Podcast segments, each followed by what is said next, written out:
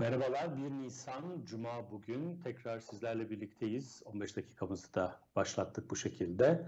Ee, Ankara'dan iyi günler diliyoruz. Bugün haftanın son günü. Ramazan'dan önceki son gün aynı zamanda. Ee, şöyle bir yayına hazırlanırken eski Ramazanları düşündüm. Eski Ramazanları derken yani abartmayalım. Çok da eski Ramazanları değil. Sadece son iki Ramazan'ı düşündüm. Bundan iki sene önce hatırlarsınız Mart ayında pandemi başlamıştı. İlk vakalar görülmüştü. Sonra inanılmaz bir sokağa çıkma yasakları. Hepimiz evimize hapsolduk ve çıkamaz hale geldik. Ve o Ramazan'da e, hiç evden çıkmadık. Dışarıda e, hiç iftar yapmadık. O zaman biraz düşünüyordum Ramazan ayında 80 milyonu evine hapsedebilmek ve dışarı çıkartmamak mümkün olur mu diye düşünüyordum. Ve mümkün oldu. Hayatta hiç vazgeçemeyeceğimizi düşündüğümüz şeylerden mahrum kalabileceğimizi gördük. O zamana kadar hani evde iftar yapmak, evde birlikte vakit geçirmek her zaman kolay olmazdı. Fakat orada hiç dışarı bile çıkamadık. Her akşam ailemizle birlikteydik. Sonra aile olmanın güzelliğini, birlikte olmanın güzelliğini de gördük. Kötü şeyden iyi şey çıkar mı? Evet çıkıyor. İlla Ramazan olması da gerekmiyor. Herkes oruç tutmak zorunda da değil son tahlilde. Ama aileyle birlikte olmanın, o zamanları birlikte geçirmenin güzel e, olduğunu da fark ettik. Sonra ikinci Ramazan da aynı şekilde geçti. Bu sefer de sosyalleşmeyi özledik, kalabalığı özledik, insanlarla oturup kalkmayı özledik. Ve e, şimdi e, kısmet bugüneymiş. Büyükler hep öyle dua eder ya her Ramazan bitire biterken benim için de aynı şey söz konusu. Ee, rahmetli e, anneannem, büyüklerimiz Allah bizi bu Ramazanlara, güzel günlere tekrar eriştirsin diye dua ederdi. Duanın ne kadar önemli olduğunu sonradan fark edebildik. Ee, şimdi tekrar yeni bir Ramazan kapıda. Fakat bu sefer sanki e, aradaki açığı kapatmak istermişçesine e, kısmetse ben yarın bir iftar davetindeyim. Ertesi akşam yeniden bir iftar davetindeyim. Biraz bunları özlemişiz anlaşılan ama tabii bunları söylerken de hayat pahalılığı hepimizi çok yakından ilgilendiriyor. Eski Ramazan sofralarını kurabilir miyiz? Bu büyük bir soru işareti. Bunu da Ramazan ayında inşallah konuşuruz. Ben bu vesileyle herkesin Ramazan'ını e, tebrik ediyorum. Tutan tutmayan çünkü burada illa da hani o, o oruç ibadetini yerine getirmek de şart değil. Ramazan'ın ayrı bir havası vardır. Bu sadece bir inançla ilgili de değil, bir kültürel bir konu haline de gelmiş durumda. Ee, daha sakin, daha mutedil, e, daha yumuşak bir dönem olur genelde e, bu dönemler. İnşallah bir yıldır o yaşadığımız gerilimler, sıkıntıların biraz daha e, rahat geçeceği, değişmez elbette ama biraz daha kendimizi dinleyeceğimiz bir dönem olur diyelim ve konumuza geçelim. Başlık biraz acıtıcı. Kaşıkçı cinayetinin fiyatı. Cinayetin fiyatı mı olur? Ee, evet oluyor. Yani bu çok hoş değil ama bugün yaşadıklarımız itibariyle bunu biraz görüyoruz. Ee, ne olduğunu kısaca cümleyi söyleyeyim ki haberi konuşalım ki haberi olmayanlar açısından neyin için konuştuğumuz da ortaya çıksın. Ee, İstanbul'da Kaşıkçı cinayetine bakan savcı bu davanın artık e, Suudi Arabistan tarafından e, bakılması gerektiğine e, karar verdi. Bundan sonra Suudi Arabistan'ın mahkemelerinin Kaşıkçı cinayetinin sorumlusu ile ilgili karar vermesini istedi. Gerekçelerini de sıraladı. Gerekçeleri de konuşuruz. Ama e, bu bugün bir günde gelinmedi. Çünkü Kaşıkçı cinayetinden sonra buradaki e, yaşananları, cinayeti, e, sorumluları, o işin uluslararası boyutunu bu kadar gündem yapan Türkiye'ydi. Bugün bu gündemden düşmesini ve başka bir yola evrilmesini sağlayacak olan da Türkiye olacak. Buraya nasıl geldik? Belki biraz bunu da konuşmak lazım. Hiç e, unutmuyorum 2 Ekim 2018 akşamı İstanbul'da e, Suudi Arabistan'ın başkonsolosluğunda bir cinayet, bir e, gazetecinin öldürüldüğü dedikodusu e, dolaşmaya başladı. Tabii öncelikle gazeteciler, karar vericiler böyle bir dedikodu ama o kadar e, böyle şiddetli bir dedikodu ki buna inanmak da çok kolay değildi açıkçası. Ee, ben o da önemler aklına ve sağduyusuna çok güvendiğim bir arkadaşımı aradım ne diyorsun diye. Ee, abi dedi doğru üstüne de e, gazeteci testereyle kesmişler dedi. Ben inanamadım. Yani bu bu kadar olamaz diye düşündüm. Ama sonra hepimiz anladık ki olan buymuş aslında. Cemal Kaşıkçı Washington Post'ta e, yazan bir e, kişi, Suudi Arabistan vatandaşı. Suudi Arabistan'daki kraliyet ailesiyle ilişkileri iyi olan bir kişiydi. Çok da böyle sert bir rejim muhalifi vesaire de değildi. E, fakat ona rağmen eleştirel görüşleriyle biliniyordu. Ben ne zaman e, onu ilk dinlediğimi düşündüm. İstanbul'da bir konferans vardı. O konferansta e, kendisini dinledim. Daha önce tanımıyordum açıkçası. Tabii ki ismen biliyorduk ama birebir e, tanıma şansım olmamıştı. E, Suudi Arabistan'dan bir gazeteci kavramı tek başına bana biraz aslında değişik gelmişti. Çünkü o ülkelerde gazetecilik, gazetecilik faaliyeti, aynı şekilde düşünce kuruluşu faaliyeti, bağımsız analiz faaliyeti biraz zor bir hadise. Fakat dinlediğimde gayet dengeli konuşan, kendi ülkesini sonuna kadar eleştirmeyen ama eleştirilerini de sakınmayan, e, dengeli bir analiz yapan bir kişiyi görmüştüm ve ilgimi çekmişti. Sonra da kendisiyle tanışmıştım. Hem merakımı celbetmişti ama çok da uzun bir e, süre geçirme şansımız olmadı. Sonra kendisi o bahsettiğimiz hadise sebebiyle e, hayatını kaybetti Suudi Arabistan'ın İstanbul Başkonsolosluğunda. Hadiseyi dünyaya mal eden ne oldu? Tabii ki Türkiye oldu. Olayın kendisi bir kere çok büyük bu tartışmasız. Bir ülkenin başka bir ülkedeki konsolosluğunda Viyana Sözleşmesi'nin bağışıklıklarından, özgürlüklerinden faydalanan fakat bunu da e, ev sahibi ülkenin e, kanunları tarafından e, taciz edilmemesi için yapılmış bulunan bir sözleşme çerçevesinde e, kendine ait bir özgürlük alanı olan çünkü biliyorsunuz büyükelçiliklerin içine girdiğinizde orası artık o ülkenin toprağı sayılır. Ev sahibi ülkenin güvenlik güçleri oraya çok fazla müdahale edemezler. Bu özgürlüğü kullanarak yani diplomatik faaliyet yapabilmek ve misafirliğin gereklerini yerine getirebilmesi için tanınan özgürlük içerisinde bir cinayet işlendi. Bu olayın e, büyük bir e, uluslararası hadiseye dönüşmesi gayet doğal bir şey. E, bir kere o güne kadar 2018'i düşünürsek özellikle Arap Baharı ile birlikte o güne kadar fakat ondan sonra da muhaliflerin özellikle Arap dünyasındaki muhalifler için bir güvenli bölgeydi İstanbul. Bu yaşanan hadise hem Türkiye'ye bir gözdağı hem bütün muhaliflere bir gözdağıydı. Dünyanın neresinde olursanız olun sizi buluruz ve hayatınızdan ederiz mesajıydı açıkçası. Dolayısıyla bu çok e, sert ve güçlü bir mesajdı. Türkiye için de güçlü bir mesajdı. Türkiye'de bulunan muhalifler için de güçlü bir mesajdı. Ve bir süre sonra olayın bütün ayrıntıları yavaş yavaş uluslararası kamuoyuna mal olmaya başladı. Nasıl uluslararası kamuoyuna mal oldu? Burada da e, Türkiye'nin içeride ne olup bittiğini saniye saniye kaydeden ve bunu da daha sonra uluslararası kamuoyuyla paylaşan e, istihbaratıyla oldu bu iş. Nasıl o iş kaydedildi biraz tartışma konusu ama açıkçası bu bilinmeyen bir şey değil.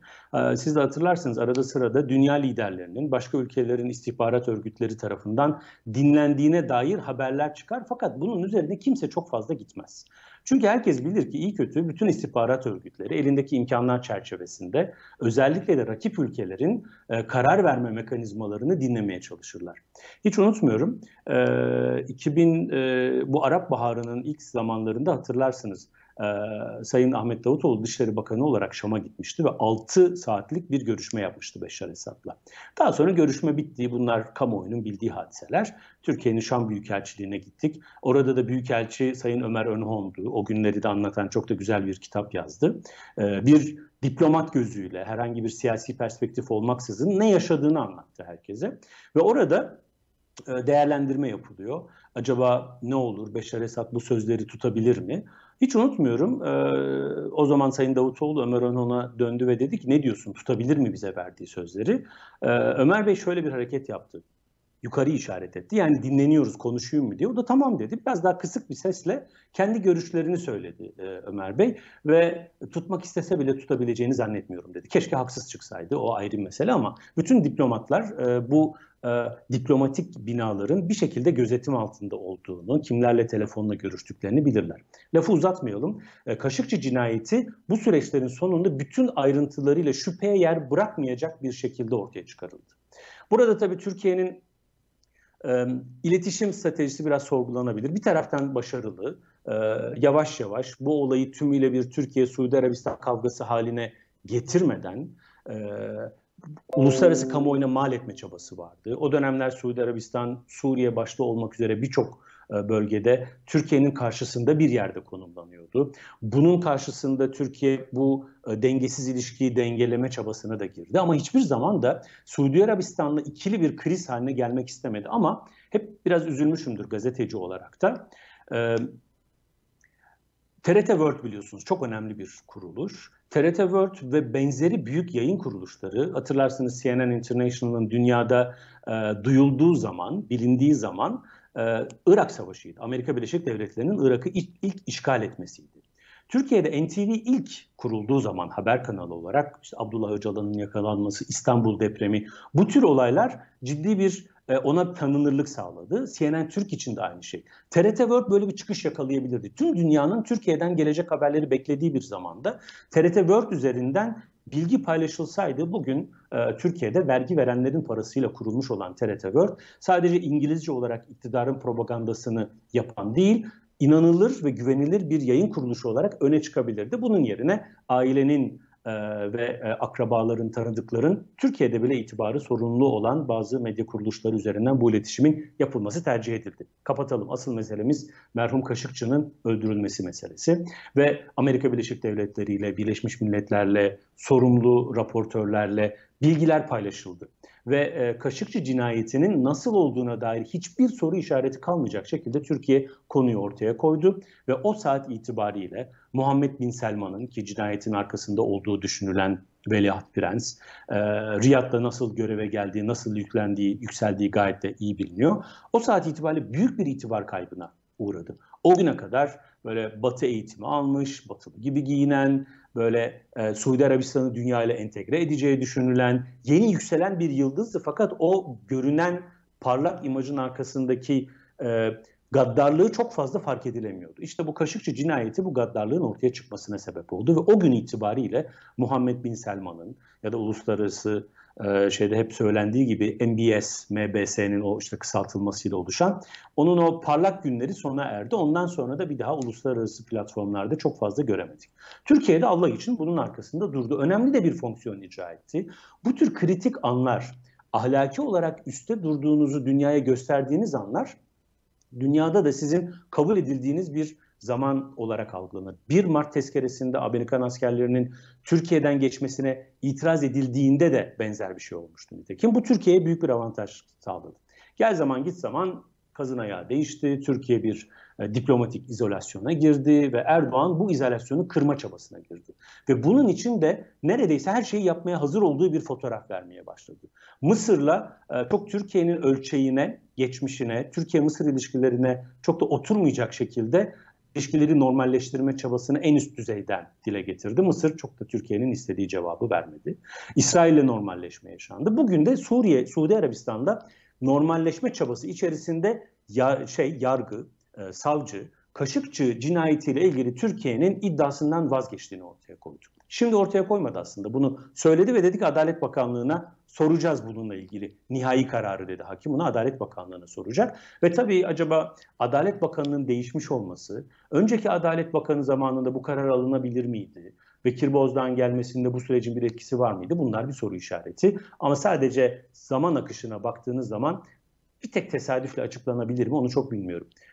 Gizli saklı bir şey yok. Siz de görüyorsunuz. Cumhurbaşkanı Erdoğan Suudi Arabistan'a gitmek istiyor. Kralla bir araya gelmek istiyor. Suudi Arabistan'ın Arap toplumundaki yeri malum. Ee, Mekke ve Medine'nin e, Suudi Arabistan'da bulunması sebebiyle bir moral ağırlığı var. İslam Konferans Örgütü, İslam İşbirliği Teşkilatı Cidde'de bunun getirdiği bir şey var. Ve bu nedenle Kaşıkçı cinayeti Türkiye'nin normalleşme çabalarının içerisinde bir detaya dönmüş durumda. Şunu söyleyen kimse yok açıkçası. Türkiye ve Suudi Arabistan bu sebeple sonsuza kadar kavgalı olsun. Bunu kimse söylemiyor. İki büyük ülkenin ilişkileri ne kadar büyük olursa olsun bu acı üzerinden tanımlanamaz. Nitekim İsrail ile Türkiye ilişkilerini de Mavi Marmara tek başına kontrol edemedi. Türkiye şartlarını ortaya koydu. Bu şartların çoğunu İsrail kabul etti ve sonra başka bir normalleşme süreci yaşandı. Dolayısıyla Suudi Arabistan-Türkiye ilişkilerinin normalleşmesi de gerekir ama böyle mi olması gerekiyordu? Türkiye'nin bu kadar mı bütün iddialardan vazgeçmesi gerekiyordu? Kendisinin gündemleştirdiği ve bir kendisine ahlaki üstünlük sağlayan Kaşıkçı cinayetinden e, cinayetini tümüyle ne karar vereceği belli olan sulh mahkemelerine mi devretmesi gerekiyordu? Bunlar büyük soru işaretleri şeyin e, jeopolitiğin adaleti diyelim belki biz e, burada yaşananlara ve şimdi bu normalleşme yaşandığında acaba bunun karşılığında Türkiye Suudi Arabistan'dan ne alacak? Açıkçası benim bu konuda da çok ciddi şüphelerim var. Çünkü üstü kapalı fakat herkesin bildiği büyük bir ambargo uyguladı e, Türkiye'ye karşı e, Suudi Arabistan. Bu ambargo ne kadar kalkacak? Sadece bir araya gelmek yetecek mi? Ya da Türkiye'nin ekonomik krizden çıkması için bazı swap anlaşmalarıyla mı yetinilecek? Bunları önümüzdeki dönemde göreceğiz. Fakat Kaşıkçı cinayeti Türkiye'nin uluslararası toplumdaki inanılırlığı, güvenilirliği, dün arkasında durduğu ahlaki değerlerin yarın ne kadar duracağının sorgulanması anlamında ciddi bir sınav teşkil ediyordu. Bunu belki de zamanlama her zaman çok önemli değildir ama Ramazan'dan önce yaşamasak belki daha iyi olurdu. Ramazan'da Cumhurbaşkanı Erdoğan'ı Riyad'da ve kutsal mekanlarda görürsek aklımızda Kaşıkçı'nın e, merhum e, Kaşıkçı'nın silüeti ve yaşananlar da gelecek elbette. Dış politika ve real politik her zaman bizim aklımızdakine çok da oturmuyor açıkçası. İyi dilekleriniz için çok teşekkür ederim ama şöyle bir şey vardır biliyorsunuz. Doğruyu bütün dünya kabul etsin diye söylemezsiniz. Ve siz bütün dünya kabul ediyor diye yanlışları da savunmak zorunda değilsiniz. Kimi zaman bu yayını izleyen 3-5 kişi bile sizin için çok daha büyük kalabalıklardan çok daha önemlidir. Önemli olan nerede durduğunuzdur. Hayırlı Ramazanlar diliyorum. Tekrar görüşmek üzere.